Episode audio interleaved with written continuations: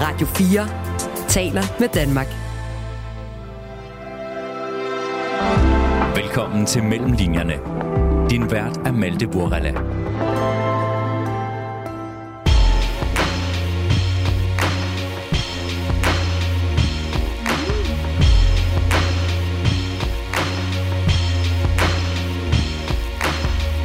det der med sådan at, at udgive en bog, som bliver så godt modtaget, det er jo også et pres. Egentlig skulle bogen have heddet Ideer. Men Asta Olivia Nordenhoffs opfølger til Penge på lommen, den populære første del af syvbindsværket Scandinavian Star, ja, den vil ikke rigtig blive god, syntes hun. Faktisk skrev hun tre versioner, som hun kasserede, før hun fandt vej til Djævlebogen, som bind 2 i serien kom til at hedde.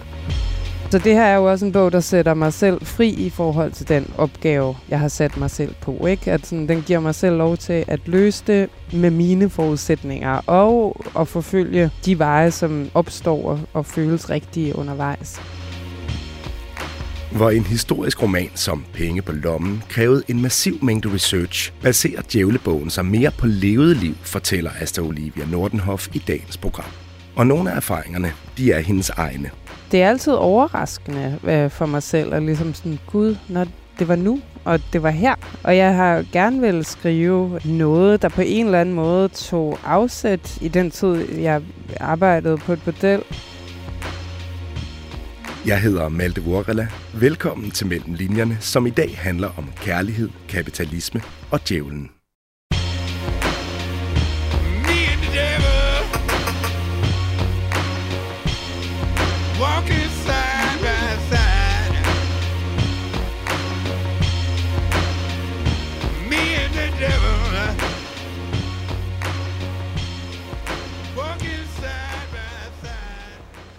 Velkommen til Mellem Linjerne, Asta Olivia. Tak skal du have. Vi skal tale om din nye bog, øh, Djævlebogen. Øh, men inden vi kommer dertil, kan vi måske lige fortælle øh, lytterne, hvor vi sidder. Vi sidder jo ikke i et radiostudie, men ude under åben himmel.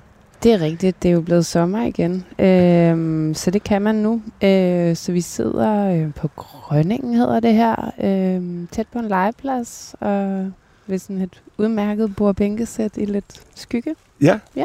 Er det et øh, sted, du sådan selv kommer eller bruger til noget særligt? Øhm, jamen, jeg går forholdsvis tit tur her.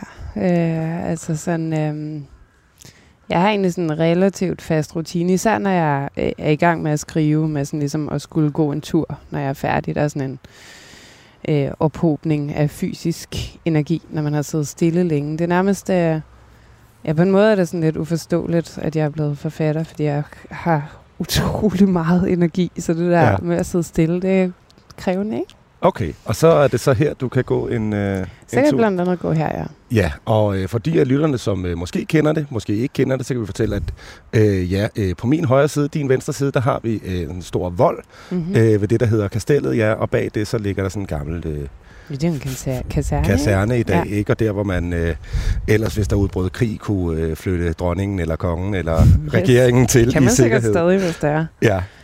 Nå, vi skal tale videre om djævlebogen og om øh, kærlighed og kapitalisme om mm. et øjeblik. Øh, men først vil jeg lige minde lytterne om øh, lidt af det, som du har bedrevet. Asta Olivia Nordenhoff er født i 1988 og uddannet fra Forfatterskolen i 2011. Her har hun efterfølgende selv undervist i en årrække. Nordenhoff debuterede i 2011 med et ansigt til Emily og fulgte i 2013 op med digtsamlingen Det Nemme og Det Ensomme. Og for Det Nemme og Det Ensomme modtog hun sammen med sin blog Jeg hedder mit navn med versaler Montanas litteraturpris. I 2020 udkom Penge på lommen, første del af en bogserie på syv med morbranden på skibet Scandinavian Star i 1990 som gennemgående tema. Bogen blev blandt andet nomineret til Nordisk Råds litteraturpris, ligesom anmelderne syntes enige om, at bogen var mere end almindeligt god. Og nu er du så aktuel med øh, Djævlebogen, Scandinavian Star, del 2, og det er den, vi øh, skal tale om i dag. Var der noget, der manglede her i, i præsentationen? Altså, det var jo mest bare sådan et CV, men øh, er der noget, som lytterne har brug for at vide øh, om dig, sådan inden vi går videre? Altså sådan som person? ja, i det hele taget. Øh, nej, altså jeg, jeg altså, ja, hvad skal man sige med sådan nogle CV'er? De er jo på den ene side altid sådan, som de skal være, og de er jo selvfølgelig heller ikke fyldesgørende, men det er jo fordi, at det er jo ikke sådan der, jeg oplever mig selv, men det er jo det er vel den information, folk skal bruge i den her sammenhæng. Ja, Så. okay. Om den går vi med sig. Ja. Djævlebogen, den er, som øh, det vist er blevet nævnt, øh, opfølgeren på romanen Penge på lommen. Og det er den så måske ikke helt alligevel. Ja, det kan vi jo så komme ind på. Men, men skulle vi ikke lige tage at få etableret, hvad det var, Penge på lommen gik ud på? Den sidder jeg med her. Vil du lige hjælpe mig og lytterne med en sådan kort opsummering? Mm, Ja, en kort opsummering. Det er jo også en lidt øh, sprængt roman, men ikke desto mindre kan det vel lade sig gøre at give en eller anden form for, for relativt kort opvisning. Ja, der er dejligt nok en skoleklasse eller et eller andet, der lige kommer vandrende Ja, forbi, præcis. hvis lytterne kan høre noget sådan lidt spredt øh, ja, snak. Penge på lommen er øh, dels en fortælling om øh, to øh, karakterer, Kurt og Maggie, som øh, øh, bor øh, på en gård uden for Nyborg, og Kurt øh, stifter et busselskab øh, efter at have sådan ligesom forsøgsvis og mest øh, med ringe succes hostlet sig gennem tilværelsen. Men det lykkedes ham faktisk at etablere det her busselskab, og det bliver en relativ succes. Og øh, han har et overskud og nogle penge, han gerne vil investere. Og ligesom sådan den bogs, øh, hvad kan man sige, plotmæssige forbindelse til Scandinavian Star, eller den narrative forbindelse, det er jo så, at, at det, som Kurt får investeret i, er det øh, rederi, der hedder Vognmandsruten, som har af de samme folk, som sidenhen kommer til at, at eje Scandinavian Star. Øh, så er det så også en roman, som ligesom har en midterdel, som er mere essayistisk, hvor man bryder øh, ud af narrativet, og så er der egentlig sådan en slags nærmest journalistisk, eller hvad, altså en, en formidlende tekst, ikke? Som, ja. som har til formål ligesom at, at overhovedet ligesom lige gennemgå, hvad er det for en sag, øh, Scandinavian Star. Ja, altså de pengestrømme, der var omkring handler og Præcis. måske uigennemsigtige ejerforhold. Det må og, man sige. og det retslige efterspil kommer du også ind på i den Ja. del af romanen. Den slutter jo så med, at, øh, at, at Kurt her øh, øh, med busselskabet, han får et opkald fra en øh, forretningsmand, Mm-hmm. som inviterer ham til at investere. Ja. Ja. Og det er så der, den, den, den slutter. Djævlebogen, eller måske ikke Djævlebogen, men den efterfølgende bog skulle måske have bygget videre på den her fortælling og taget tråden op Det var jo intentionen, ja. Ja, med den her mystiske person, T. Bogen skulle, kunne man øh, læse øh, bagerst i Penge på lommen, have heddet Idéer, og øh, nu kom den så til at hedde øh, Djævlebogen. Men hvorfor tabte du interessen for det her sådan oprindelige øh, projekt, eller den op- oprindelige historie Mm. om T? Jamen, jeg måtte jo konstatere, at jeg havde sat mig for at skrive en bog, som jeg ikke formåede at gøre interessant for mig selv. Og så er det jo svært ligesom at, at kræve af andre, at de skulle finde det interessant, hvis man ikke engang selv gør. Altså, men ja, det var intentionen, at den her at, at redderen skulle være hovedkarakter, og man ligesom skulle følge hans perspektiv. Ikke, det var sådan set forskudt fra Scandinavian Star, det skulle udspille sig øh, noget før det, men ikke desto mindre skulle man ligesom øh, være med ham. Og den udfordring, jeg løb ind i, var, at jeg jo altså sådan fra start af nærede en meget stor antipati for ham, og jeg tror, at jeg havde forestillet mig, at det kunne være interessant at beskæftige sig med. Jeg tror, jeg havde forestillet mig, at det var en spændende udfordring, også fordi jeg altid har beskæftiget mig med karakterer, som jeg holder meget af, og det betyder ikke, at de ikke er dybt problematiske, og altså det er jo ikke sådan, øh, det er jo på ingen måde englekarakterer, det er ikke, men, men jeg har holdt af dem. Der Ja. har været noget ved dem. Jeg har ønsket dem det godt, dybest set, ikke? Og det gjorde jeg jo ikke med den her karakter, og det troede jeg ville være spændende. Øh, og det var det simpelthen ikke. Altså jeg synes også, jeg løb ind i nogle sådan... Øhm, nogle udfordringer med, hvad det så skulle betyde. Fordi jeg kunne selvfølgelig godt, altså jeg kunne godt forsøge, og det, og det endte jeg jo så også med at gøre nogen, øh, eller gøre, ikke? Og sådan nærme mig ham ved så at give ham et eller andet, øh, og sådan en eller anden måde have et eller andet, der gjorde, at jeg alligevel kunne føle en eller anden form for dragning mod ham, eller sådan. men jeg tænkte sådan, hvilken funktion har det egentlig? Øh, hvad, hvad skal vi have ud af det, ikke? Altså sådan, for vi kan jo godt, så vil bogen sådan ligesom påstand blive, ja, han er også et menneske. Og øhm, det synes jeg ikke er en særlig altså, Det er jo åbenlyst sandt. Det er Ja. åbenlyst sandt, og selvfølgelig er han det. Selvfølgelig er han også et komplekst, avanceret givetvis også på sin egen måde traumatiseret menneske, men ligesom sådan, hvad har vi erkendt ved at erkende det, og det kan man erkende ret hurtigt. Så jeg var bare sådan, Ja. jeg løb ind i en mur med det simpelthen. Ja. Ja, og hvis man læser allerede her i, i, i forordet af bogen, så, så nævner du også, at du jo faktisk øh, måske øh, gik ned af, af flere øh, blindgyder, at du, du Det skrev øh, øh, tre versioner, som du skrottede igen. Ja. Hvad var der galt med, med de andre, om man så på sige? Ja, men altså, der var ligesom først to versioner, hvor jeg forsøgte ligesom at have øh, den her redder som hovedkarakter. Øh, og så, da jeg ligesom øh, havde afvist begge de øh, versioner, så fik jeg den idé, at sådan, om, så måtte jeg virkelig på gravearbejde. Så måtte jeg ligesom lede efter, sådan, om, hvem er sådan, øh, på en eller anden måde den moderne forretningsmands fader. Ikke? Altså sådan, hvem har fostret denne her idé om os som om iværksætteren, om købmanden, som ligesom drager ud og vinder land og øh, sejrer, ikke? Øh, og så tænkte jeg, om det har selvfølgelig øh, Columbus. Og så begyndte jeg at skrive en roman om Columbus, og det er, altså, jeg, jeg, jeg skrev den færdig. Øh, så, men det er jo, ja, det er jo også en del af en skriveproces. Ikke? Her er det jo bare, hvad kan man sige, i, i djævlebogen er det så bare åbenlyst for læseren, at Mm. det er en del af en skriveproces. Men jeg tænker, at det er en del af en hvilken som helst skriveproces, at man også skal skrive en hel masse, der skal kasseres, altså og må bevæge sig af en hel masse øh, veje, som viser sig at være forkerte, og det tager lang tid. Man kan ikke konstatere fra start af, at det er den forkerte vej. Man er nødt til at afprøve det. Øh, fordi det er jo i det konkrete, sådan, i det materielle, i sproget, at man ligesom sådan rent faktisk kan finde ud af, kan det du, kan det bære, Ja. øh, har det noget, det her. Det er jo så serieformatet her, der gør, at, ligesom, at, at nu kommer læseren med på den tur, som, som givetvis er den gængse tur for en hvilken som helst bog, ikke? Men det vil sige, der ligger en færdig bog om Christopher Columbus øh, af Asta Olivia Nordenhoff et sted. Det gør der faktisk, ja. Den, jeg synes ikke, den er god, men den findes. Okay. Ja. Jeg tænkte på, øhm, om ikke du vil læse lidt op fra forordet. Vi skal nok også komme videre til selve bogen, men, men, men så kan man lige give lytterne et indtryk af, hvad det var, der bragte dig videre også. Ja. Yeah.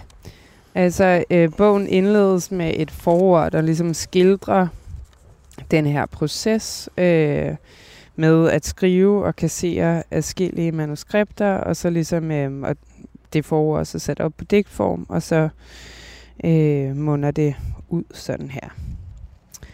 I sådanne tilfælde må man spørge, hvad var nu mit motto? Mit motto det, som jeg havde glemt, mens jeg kæmpede for at skrive en rigtig bog om store mænds indre liv. Mit motto kommer her. Det er simpelt og godt. Fuck mænd. Da jeg kom i tanke om det, kom jeg i tanke om, at jeg kan gøre, hvad jeg vil. Så det her er min bog. Den er til jer. Det er en erotisk gyser om forretningsmænd og djævlen. Det er nogle digte om kærlighed, en tale fra galehuset, og det bliver også jeres opgave at få det til at passe ind i serien. Jeg kan jo virkelig ikke gøre hele arbejdet alene. Tak for det. Mm-hmm. Er dit motto virkelig øh, fuck mænd? Øh, pf, bum, bum. Altså, øh, jeg tror ikke, at det er sådan på en eller anden måde noget, jeg har skrevet ned og sådan hængt op på min væg på noget tidspunkt. Vel? Sådan, det er ikke sådan... Men altså, ja, til dels så er det faktisk et meget anvendeligt motto, og det er jo ikke sådan...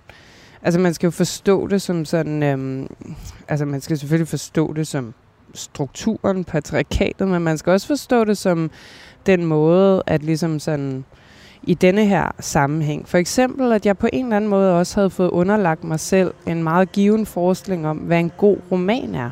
Som også var sådan en super mandet forestilling om, hvad en god roman er. En god roman er at finde en historisk vigtig øh, mandlig karakter, og så gå ind i hans hoved og skildre netop hans øh, psykologiske øh, dispositioner og, og den samtid, han indgår i, og hvordan den influerer på hans øh, handlinger og sådan noget. Altså Mhm. sådan, det, er en, det er en god roman, ikke? Altså sådan, øh, og, øh, og ved at tænke fuck mænd, så bliver det også muligt at, øh, at smide den form over bord. Øh, så Ja, så det er sådan et, et relativt plastisk motto, vil ja. jeg sige. Okay, ja. jeg, jeg, jeg tænker bare, jeg tror ikke selv, jeg har et motto, og så øh, lige møde en, der har et, og så er så slagkraftigt det. Det synes jeg, der var øh, nogle kvaliteter i.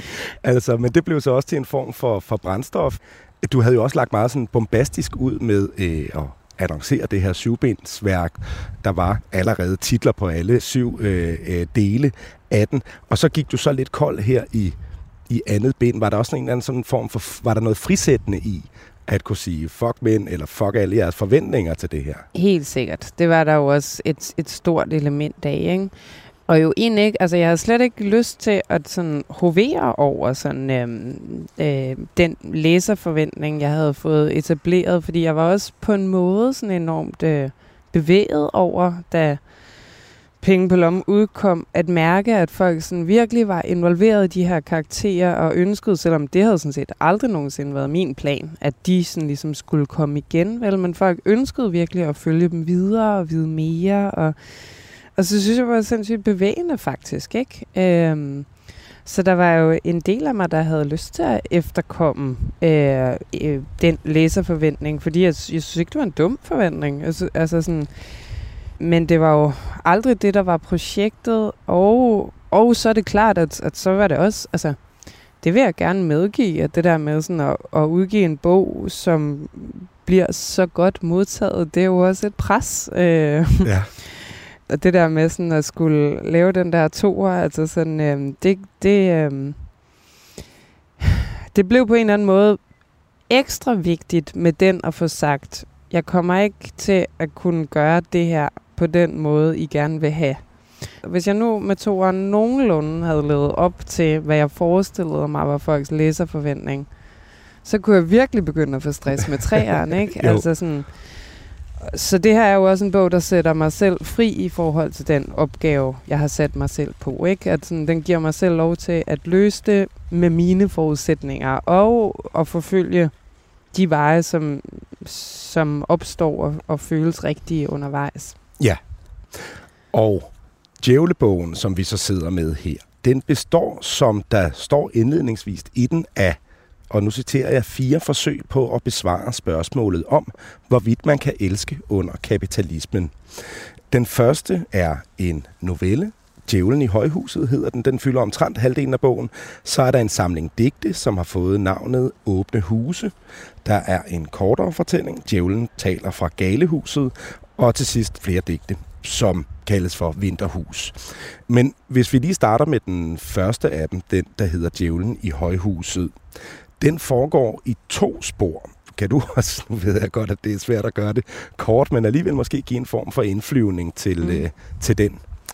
Ja, altså der er jo dels et nutidsplan, hvor en fortæller øh, møder en sådan lidt mystisk karakter i en togbus, og øh, de falder i snak, og så sker der det, at han meget kort efter, at de har mødt hinanden, sådan set inden for det samme døgn, øh, inviterer hende til London, øh, hvor han bor. Og øh, det er så under corona, Mm. Så det, at hun tager til London, indebærer så også, at hun skal øh, gå i 14 dages karantæne i hans lejlighed, umiddelbart øh, efter hun er ankommet.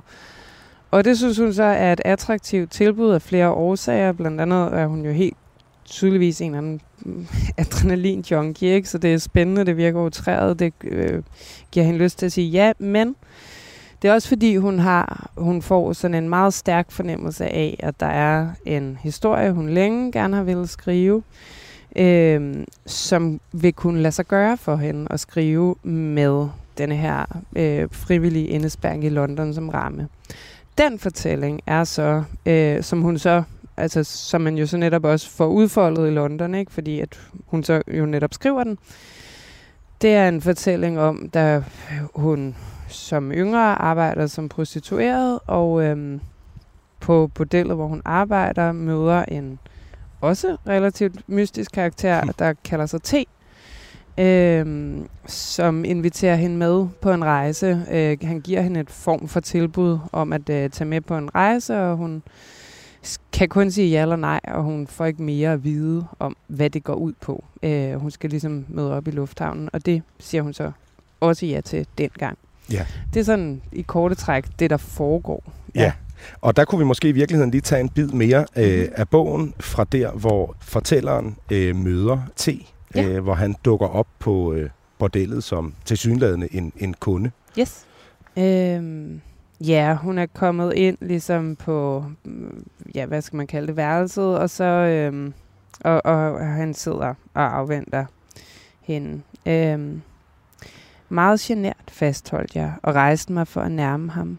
Men han hævede hånden for at signalere, at jeg ikke skulle komme nærmere og pegede mig i stedet over i lænestolen over for hans. Da jeg havde sat mig, rakte han hånden frem og gav min hånd et eftertrykkeligt klem. T, sagde han så. Det er netop dig, jeg har let efter. Et øjeblik følte jeg mig tryg ved tanken om, at han sikkert kom lige fra psykiatrisk, havde fået et par timers uledsaget udgang for første gang længe, men han fortsatte.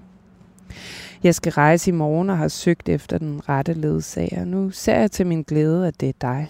Jeg betaler godt. Til gengæld accepterer du ikke at vide mere om opgaven end det, jeg netop har fortalt. Det er ikke til at spørge, hverken nu eller senere, men du kan gå fra aftalen på et hvilket som helst tidspunkt. Du behøver bare sige, du vil gå. Fra det øjeblik er du fritstillet. Du måber lidt, kan jeg se, men jeg ved lige så vel som dig, at det er manier. Du har drømt om det her tidspunkt. Det er netop en chance som denne, du har ventet på. Du er smuk, men der er mange, der er smukkere, så tro ikke, at jeg tager dig af den grund. Det, jeg skal bruge, er et menneske med et rent hjerte, det vil sige et menneske helt uden samvittighed. Der er mange, der ikke ønsker at se sig selv i den profil, men jeg ved, at du ikke er som de fleste. Jeg hører gerne fra dig i aften. Lad os for ritualets skyld lade som om, at jeg ikke allerede kender dit svar. Her har du mit visitkort. T stod der bare, og et telefonnummer. Han var allerede ude af rummet og væk, da jeg igen kiggede op fra kortet. Tak for det. Og, og det takker vores øh, fortæller jo så ja til, den Ja. her øh, øh, opgave her, og, og bliver indkvarteret på et hotelværelse, hvor hun kan bede om hvad som helst i... Øh, Ja, der er nogle få restriktioner ikke, i forhold til, hvad hun må bede om. Hun må ikke bede om ugeblade og øh, aviser, og der er nogle ganske få restriktioner, men ellers så er det ligesom, så er det det, øh, der er hendes opgave. Ikke? Altså, der er ligesom to ting. Hun må ikke bevæge sig ud af det rum, og hun, må ikke, hun får ikke at vide, hvor hun er, heller ikke hvilket land de er. Øh, og ligesom gardinerne skal være trukket for. Hun må, ikke, altså, hun må ikke orientere sig på nogen som helst måde i forhold til, hvor hun befinder sig. Øh, og ellers så, øh, så ja, så kan hun øh, ønske sig hvad som helst. Og det prøver hun jo også at gøre i en periode, og blive ved med at, at prøve at, at finde på ting, som hun kan ønske sig. ja. Og øh, der vil den skarpsindige øh, lytter og læser jo så notere sig, at øh, personen her også hedder T, Ja. øh, ligesom ham, øh, redderen, der, der, der ringede til, til Kurt i slutningen af Penge på lommen. Øhm, er det den samme T?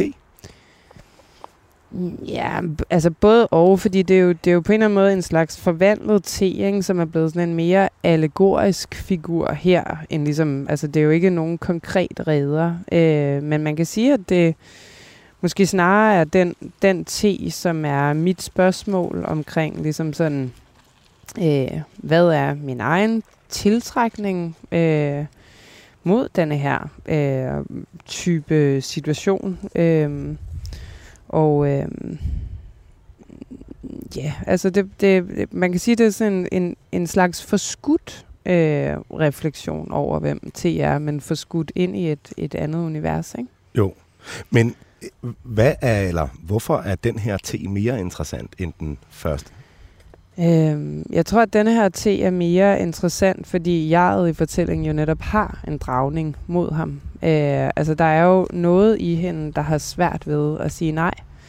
Øh, det, der, der er noget i hende, der, øh, der må opsøge ham. Øh, og det var jo ligesom på en eller anden måde problemet med den anden karakter, at jeg faktisk bare var i stand til at afvise ham. Men der er noget ved denne her te, som er sværere afviselig. Ja, altså hun kommer jo for så vidt tættere på ham, men samtidig er han jo netop også sådan, altså virkelig, en, forbliver jo på en måde virkelig ansigtsløs, ikke? Jo. Altså sådan øhm, meget, meget svært for hende at begribe og placere. Øhm, ja. Og Øh, den kører som sagt i to spor, den her øh, fortælling, hvor forfatter øh, Jared sidder i et højhus i London og skriver på den her beretning, den her novelle om sit øh, møde med T øh, tidligere i sit liv, hvor hun så også befinder sig i et øh, højhus. Mm. Øh, og den hedder Djævlen i højhuset. Altså, er det, er det, er det djævlen? Ja, altså det, ja, det, der er jo i hvert fald et, et slags, altså det er jo en fristerfigur, ikke? Og det, det, det er djævlen jo øh, som oftest, ikke? En, der, der, der frister en. Øh, eller sådan er djævlen jo i hvert fald portrætteret mange gange. Og jeg har selvfølgelig også tænkt ligesom på øh, fagsmyten og sådan noget. Og så på en måde forsøgt at... Hvordan, om... hvordan er det nu for, for de af os, der måske ikke lige kom i timen den dag, ja. når det handlede om Faust? ja, men altså, jamen det er jo, altså, det er jo ligesom øh, den her karakter, der får det her øh, gode tilbud øh, om et lykkeligt, godt, sundt liv i sådan et eller andet, hvad er det, 83 år eller sådan noget. Der er sådan en mærkelig tidsramme på det. Ja. Øh, men så til gengæld, så rører han i helvede på den anden side, når den der tidsfrist er udløbet, ikke? Mm. Øh, og det kan han jo så ikke sige nej til. Øh, men det, som jeg synes er på en måde ligesom forskellen her, det er, at faktisk så er det netop ikke tilbuddet om luksus og, øhm, og velvære, som hun lader sig friste af. Det er faktisk snarere tilbuddet om fare og død. Øh, altså, så det er i virkeligheden sådan, det er i virkeligheden fremskyndingen af konsekvensen, hun drømmer om. Ikke? Altså, hun vil gerne hen til de der, når de 83 år er gået, og det er ligesom... Ja Øhm, og konsekvensen rammer. Det er i virkeligheden det, hun længes efter, ikke? Øhm, ja, så på den måde er det jo sådan lidt en, en anden type drift, eller øh, noget andet, der, der lokker hende, end det var. Du lytter til Mellemlinjerne på Radio 4. Og du skriver jo, at de fire øh, spor, eller de fire kapitler i bogen, de er et forsøg på at besvare spørgsmålet om, som jeg nævnte, hvorvidt man kan elske under øh, kapitalismen. Øhm, Hvorfor blev du optaget af det spørgsmål? Hmm. Ja, altså på en måde er det jo sådan ligesom, mm, Mm, synes jeg, et af de mest øh, presserende spørgsmål sådan i ens daglige liv. Ligesom sådan, hvad er min, hvad er min mulighed for at, øh, at dele uforfærdet? Øh, og hvad er min mulighed for at, at modtage? Og ligesom sådan, i hvilken grad... Øh, bestyrker den samfundsstruktur, vi har, den, de, de muligheder, i hvilken grad øh, reducerer den dem, ikke? Øhm, ja, og så, altså man kan sige, penge på lommen, og i virkeligheden også den første novelle i denne her djævlebogen, har jo netop en type analyse, som ligesom på en eller anden måde demonstrerer, at vores også allermest intime valg i livet, og dem, som vi egentlig, altså sådan, hvor vi virkelig sådan tænker sådan, nu handler jeg som mig selv, er selvfølgelig dybt indspundet øh, i kapitalistiske logikker og underlagt dem, ikke? Altså sådan, øh, og det er jo for eksempel, altså man kan sige, det, det er et fælles træk både for Kurt og Maggie, men også for jeg-fortælleren her, at de så har den ekstra udfordring, at de mangler penge, hvilket selvfølgelig kan være med til at diktere nogle livsbaner. Øhm, men samtidig er det jo også et forhold, der gør sig gældende for os alle sammen. Ikke? At ligesom, vi kan jo ikke sige os fri for, at vores boligsituation og boliglån og alt muligt, altså sådan alle de der sådan, øh, materielle livsvilkår øh, også er med til at præge vores mm. øh, handlerum i forhold til, hvem og hvordan vi elsker, ikke? Men øh, i modsætning til penge på lommen, der blev det vigtigt for mig her i Djævlebogen også at panorere ud, fordi man kan godt lave den der analyse, og den er også rigtig nok. Altså det er rigtigt, at, øh, at øh, på mange måder, så, så, øh, så former det øh, vores adfærd i forhold til hinanden helt enormt. Også sådan i, i, det, i det hele taget, altså konkurrencediktatet, ikke? Altså kravet om, at vi skal forstå os selv som i konkurrence med andre mennesker konstant. Ja. Det, det, det præger jo virkelig vores livssyn og måde at forstå os selv og hinanden på. Men Øh, lige så vigtigt som det er at konstatere det, lige så vigtigt er det at konstatere, at der også er en hel masse aspekter af vores liv, en hel masse kærlighedsrelationer, og også bare kærlighedsmomenter, kortvarige, men også langvarige, som, som faktisk øh, øh, øh, står i modsætning til, mm.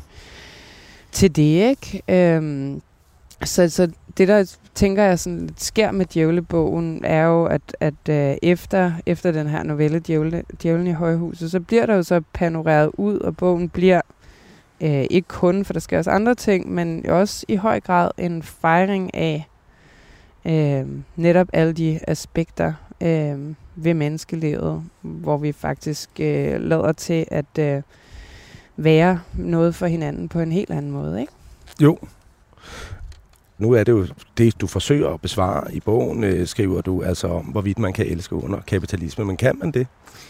Øh, mener du? Øhm, ja, altså det mener jeg øh, faktisk, man kan. Det, det, det var jeg ikke i stand til at svare øh, med sådan en sikkerhed for et par år siden. Men øh, jeg tror på en måde også, at jeg var for snæversynet i forhold til, hvad jeg forstod som kærlighed, eller, eller hvor jeg kom til at kigge hen efter øh, kærlighed. Øh, så nu mener jeg mig i stand til at svare ja, og jeg er meget lykkelig over at kunne svare ja. Og ikke kun fordi, at det er jo en glæde i sig selv, mm-hmm.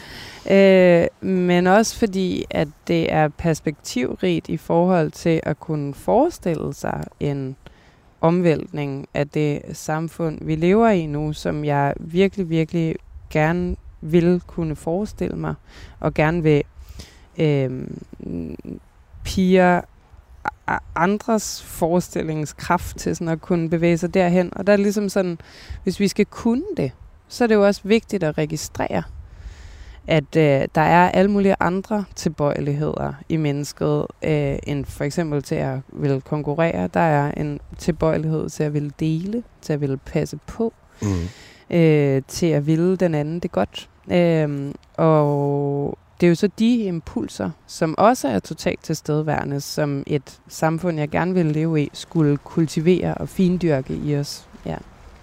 Vi kan måske tage en kort bid mere fra bogen. Det er fra den del af bogen, der hedder Åbne Huse. Mm. Øh, det er side 127. På en måde er det meget enkelt.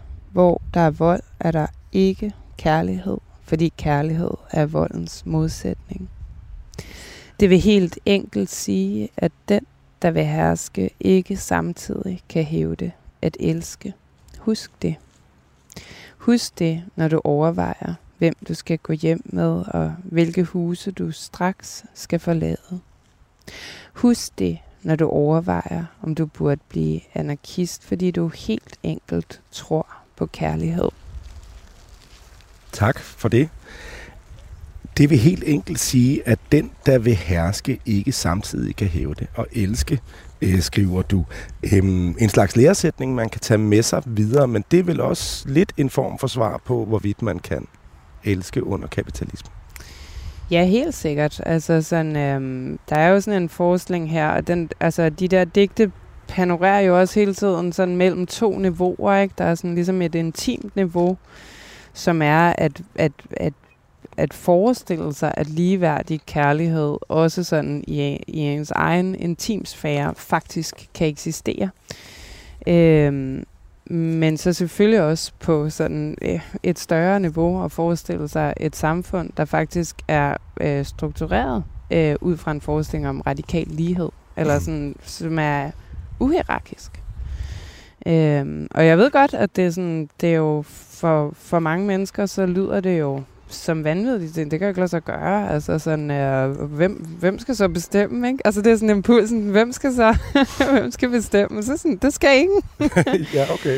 Øh, eller det skal vi alle sammen. Altså sådan, men jeg ved godt, det er så fremmedartet, at det virker øh, utænkeligt, ikke? Jo. Men, øh, men jeg, jeg kan godt tænke det.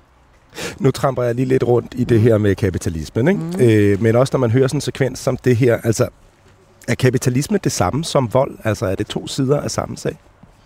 Ja, det vil jeg sige, at det, det bliver i praksis. Altså sådan, øh, det, det, det, det koster så og så meget øh, vold og ødelæggelse, og det er jo så ikke kun menneskeliv, det er jo også, øh, som verden gudskelov er ved at begribe nu, altså sådan øh, alle mulige andre dyrearter og planteliv, og altså sådan, øh, det, det koster utrolig meget at ligesom øh, opretholde det her system, ikke? Øh, det er ligesom, det er det, vi skal betale med. Jeg, jeg synes, det er en for høj pris, altså, men ja, og jeg forstår faktisk ikke, at der er nogen, der bliver ved med at synes, at det ikke er en for høj pris. Nej. Okay. Asta Olivia Nordenhoff, øh, programmet her, det hedder jo Mellem linjerne, og derfor vil vi som regel også gerne høre øh, om det, der måske ikke øh, står direkte på siderne i bogen, men det, som går forud. Mm. Øhm, så lad os også øh, tale lidt om øh, research. I det første bind i serien, der møder vi som nævnt øh, parret Kurt og Maggie. Øh, og midtvejs i bogen, der skriver du, som du også nævnte, sådan meget indgående om økonomien omkring Scandinavian Star. Hvordan skibet blev købt og solgt, og, og, og, og de her ejerforhold, som man måske ikke sådan helt kunne gennemskue. Og det må jo have krævet en, en høj grad af research, altså simpelthen læsen op, forståen, analyseren mm. og så videre øh, formidling. Ikke? Hvordan har du grebet det researchmæssige an i den her omgang med djævlebogen? Ja, det er jo på den måde, at det er jo to fuldstændig, altså vidt forskellige processer, ikke? Jo. Altså sådan, fordi, som du netop siger, der er både i forhold til penge på lommen været researcharbejde konkret i forhold til sagen.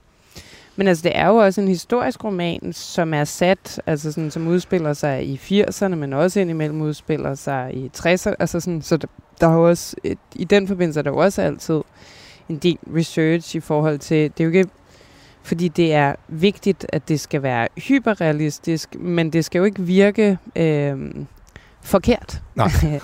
og, og det kræver også noget research, ikke? Altså sådan, når man skal lige sådan, gud, kunne man have en vægtelefon i 83, eller kunne man ikke? Altså, mm. du ved, alt sådan noget der, ikke? Ja.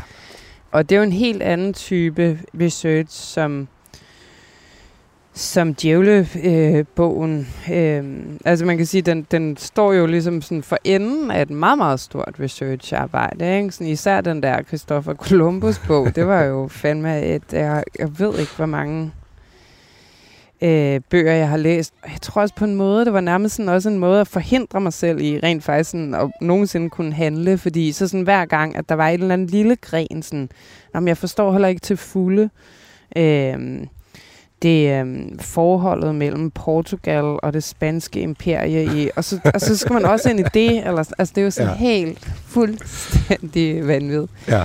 Øhm, I hvert fald, hvis det sådan, ligesom, så også skal virke smertefrit i en bog, ikke? hvis det ikke skal virke sådan, som om man sidder sådan virkelig og holder tungen lige i munden, og det er jo aldrig skønt at læse nogle bøger, der virker sådan... Mm, eller hvor researchen er meget yderlig i dem, i hvert fald ikke sådan, når det drejer sig om det narrative element, vel? Mm. Øhm, men i forhold til altså sådan, så det, der så rent det indhold, der er i djævlebogen, så er researcharbejdet vel på en eller anden måde levet liv, og så er det selvfølgelig transformeret og forvandlet på alle mulige måder øh, til litterær form. Ja, altså man kan sige, de øh, markeringer af tid, altså den her foregår i 2009, noget af den i hvert fald djævlen i højhuset, og der er det jo for eksempel, at der er en, der sidder og bladrer på en, på en iPod, og så det, det er rigtigt. det er teknologien, ikke? Jo, der, der, men der det er jo min egen det. tid, så det er Præcis. meget nemmere. Altså sådan, det ved jeg jo. Jeg ved, at man havde en iPod på det, Det- det tidspunkt. Jeg behøver ikke ligesom undersøge det. Nej, men, men det var nemlig det. Altså har du skrevet øh, djævlebogen også i højere grad ud fra egne erfaringer? Du skriver, det er jo også levet liv, der går forud for den her. Øh, ja, det, det, det, den er da helt klart på en eller anden måde en bog, der er ja, både og, ikke? Altså, men, men på sin vis kan man sige, at den er i hvert fald holdt ud i en anden type strakt arm, end øh, penge på lommen er. Altså, og når jeg siger strakt arm, så mener jeg sådan ligesom, at en hvilken som helst øh, bearbejdning af tænkning og følelse, som et kunstnerisk værk vel sådan i bund og grund altid er. Men altså, det, det, det skal jo holdes ud i en eller anden slags strakt arm, øh, som er form. Ja. Altså, der skal jo være en eller anden slags bearbejdning, som også, også fordi det er jo det, der er drivkraften. Det er jo det, der er motivet til dels også for at ønske at skrive. Det er at have noget, der er ens eget, og som man faktisk ikke ønsker skal være ens eget. Man ønsker, at det skal være et fælles anlæggende eller noget at kunne dele. Øh, men, men det kan man jo ikke ved netop bare sådan at skildre tingene øh, sådan som de er. Man skal jo netop, eller sådan, altså der, der skal jo der finde den der forvandling sted, så man også sådan selv bliver transformeret i den proces, og bliver noget lidt forskudt og noget lidt andet, også sådan, så man kan kigge på sig selv øh, sammen med de andre på en måde. Jeg ved ikke, om det lyder lidt mærkeligt toget, men... Nej, måske. Altså, jeg skulle lige holde tungen lige Ja, i bunden. Men, ja, ja. Men, men det var også fordi, at der jeg måske også var på vej hen, det er jo, hvis man har læst Det Nemme og Det Ensomme, Mm. øh, som jeg nævnte, og også fulgt med på, på din blog, jeg hedder mit navn med versaler, så vil man jo også vide, og måske også det har du også forholdt dig til i tidligere interviews, så du jo selv har erfaring som øh, sexarbejder, øh, og, og det har den her øh, karakter, øh, Olivia, i, i bogen jo så også. Altså, så det er måske også nogle af de oplevelser og erfaringer, som du, som du skriver på. Helt sikkert. Altså, det er jo faktisk, altså på en måde, altså det er jo også sjovt ved det der med at skrive bøger, ikke? At der er jo sådan, jeg synes altid, der dukker noget op i dem, som jeg sådan set længe har ville skrive, øh, men som jeg ikke har kunnet finde det rette hjem til, eller hvad kan man Mm. sige, altså sådan øh, det rette sted at udfolde det. Øh, og og- og det, det er altid overraskende øh, for mig selv, at ligesom sådan, gud, når det var nu, og det var her, at ligesom sådan, og jeg har gerne vil skrive øh, øh, noget, der på en eller anden måde tog afsæt øh, i, øh, ja, i den tid, jeg, jeg arbejdede på et bordel, men, men, øhm, men ikke, jeg har ikke kunnet finde den rigtige form, også fordi sagen er jo med sådan noget der, at jeg ved jo også godt, hvilken effekt det har, hvis man ligesom skriver en, altså sådan, jeg, gid, jeg, jeg gider ikke sådan nogle typer overskrifter med sådan, altså jeg ser dem for mig, ikke? man ser dem virkelig for sig sådan, en gang var hun sexarbejder, nu er hun blevet en stor forfatter, juhu-agtig stemning, eller sådan, Ja der er virkelig en potentielt meget, meget sensationel øh, måde, som offentligheden vil tage imod sådan en historie på, hvis man siger sådan ligesom, det er min egen historie. Ja. Så det har jeg ikke haft lyst til. Jeg har mere haft lyst til at sige, det er ikke vigtigt for mig at afvise, at det er min egen, altså, eller at, at det er en forvandlet version af noget, som jeg selv kender til. Men, men jeg har slet ikke lyst til at gå ud og sige, sådan, det er min historie, eller øhm, også fordi det, det er det ikke. Det vil også være løgn at sige, fordi det er jo altså, bearbejdet. Og jeg tror, en af grundene til, at det øh, lige pludselig lykkedes her øh, at finde en måde, hvor det sådan ret smertefrit lige pludselig kunne skrives det her, der havde voldt mig så meget besvær i forhold til, sådan, hvad gør man med det her materiale, for at det ikke bare netop bliver det der. Øh, men så var det så fint faktisk med gyseren og, øh, og sådan, også eventyrformen, ikke? Altså sådan, øh, fordi at øh, det har faktisk sådan en kvalitet, som også, øh, synes jeg, sådan, altså substantielt øh, giver mening i forhold til at fortælle om den erfaring. Fordi jeg tænker også, at øh, jeg både selv, men, men jo også altså sådan, karakteren her i denne her øh, tekst har jo også en dragning mod selve mytologien. Ikke? Altså der er også noget ved at sådan, træde ind i den der mytologi øh, om den prostituerede, ikke? Som, som jo virkelig er sådan et fatamorgana, eller sådan en, Ja. en øhm, ja, det er jo en vild sådan ligesom øh, et, et, et, vildt kraftcenter på en eller anden måde, ikke? fordi det er forbudt, og det er spændende, og det er øhm, og der var noget ved sådan ligesom, at man kunne skildre den der form for dragning, også mod selvmytologiseringen, imod at forsvinde i selvmytologiseringen, netop i sådan en super øhm, Ja, både, både klassisk og corny form, som gyseren jo er, ikke? Jo. Er det irriterende at blive spurgt til, til de her øh, ting? Ja, altså på en måde at, er det irriterende. Ja. Men altså, det er jo også en irritation, som jeg ligesom var helt forberedt på, og den vil jeg komme ud i. Øhm, og vil skulle leve med. Og jeg forstår også godt, at man med en vis væsentlighed måske også kan spørge til det, fordi at ligesom, altså hvis jeg bare sådan var, ikke, jeg, jeg vil slet ikke sidde og afvise, at det, det kan lade sig gøre. Det er ikke sådan en øh, principiel diskussion, men der, der kunne potentielt være problemer med bare sådan ikke at have nogen som helst forståelse for området, og så sådan kaste sig ud i det netop, med sådan, så det blev sådan ren.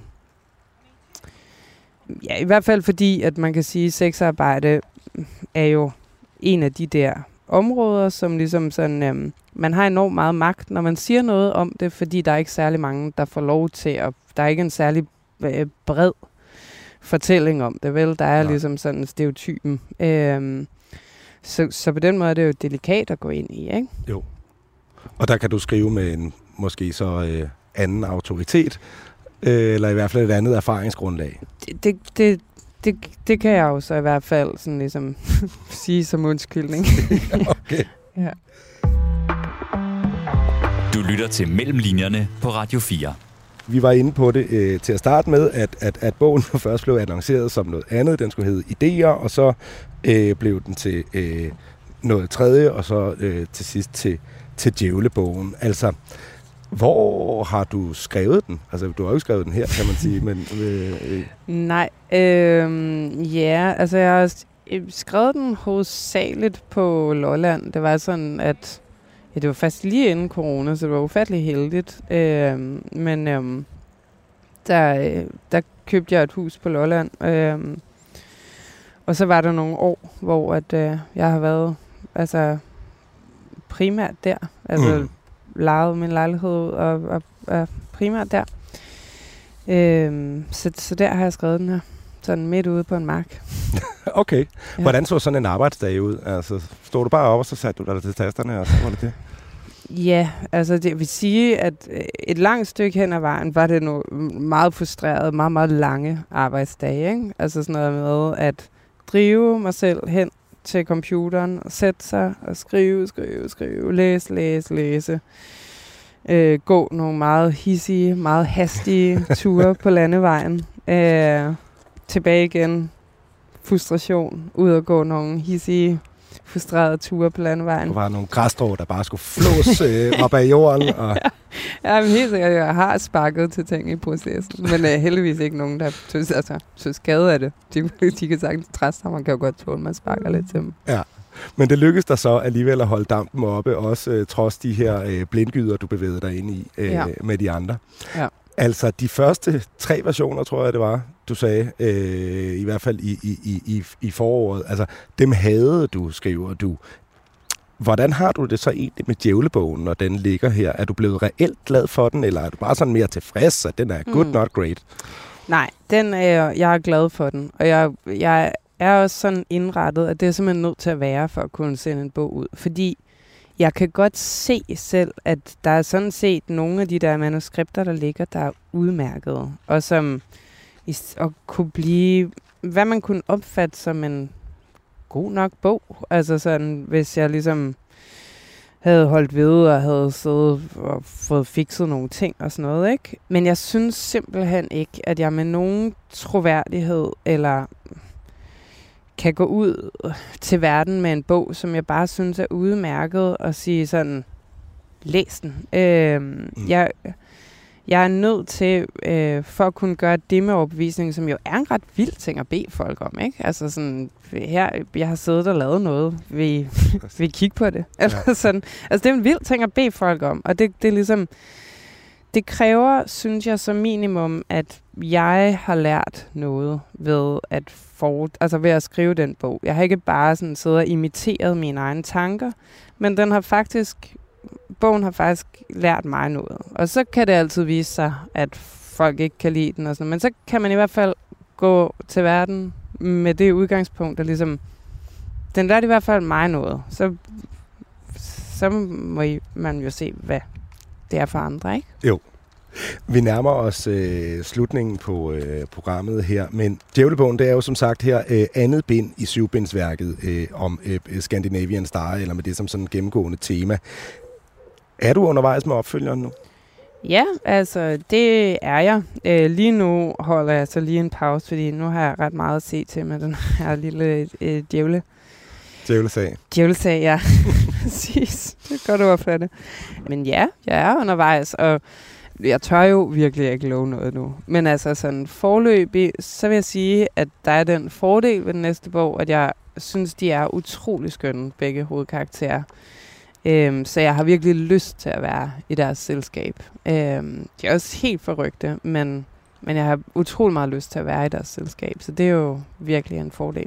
Ja, og jeg kunne se, at den øh, hedder øh, bagerst i djævlebogen stadigvæk øh, Maria Atlantis, Ja. øh, som den også hed øh, bagerst i øh, Penge på lommen. Hedder den også det, når den udkommer?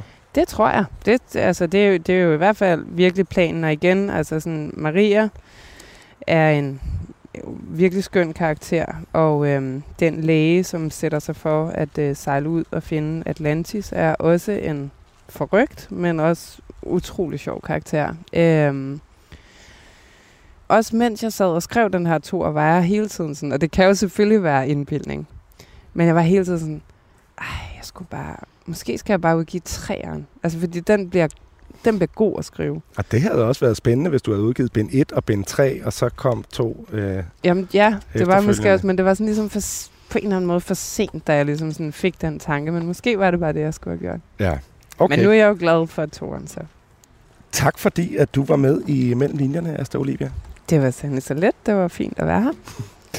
Asta Olivia Nordenhofs Djævlebogen, som altså er anden del af syvbindsværket Scandinavian Star, den er udkommet, og det er den på Gads forlag. Tak til dig, der lyttede med. Jeg hedder Malte Burrella.